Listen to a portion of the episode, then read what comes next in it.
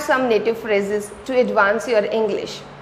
जब आपको कहना हो, उसने मेरी गोल्डन चेन चुरा ली. You say he has stolen my golden chain replace it as, he has ripped off my golden chain.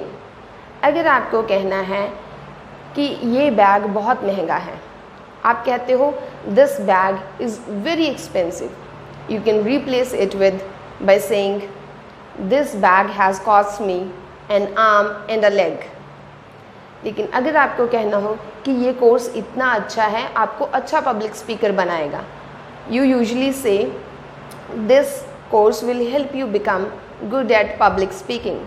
Replace it by saying, This course will provide you a gift of gab.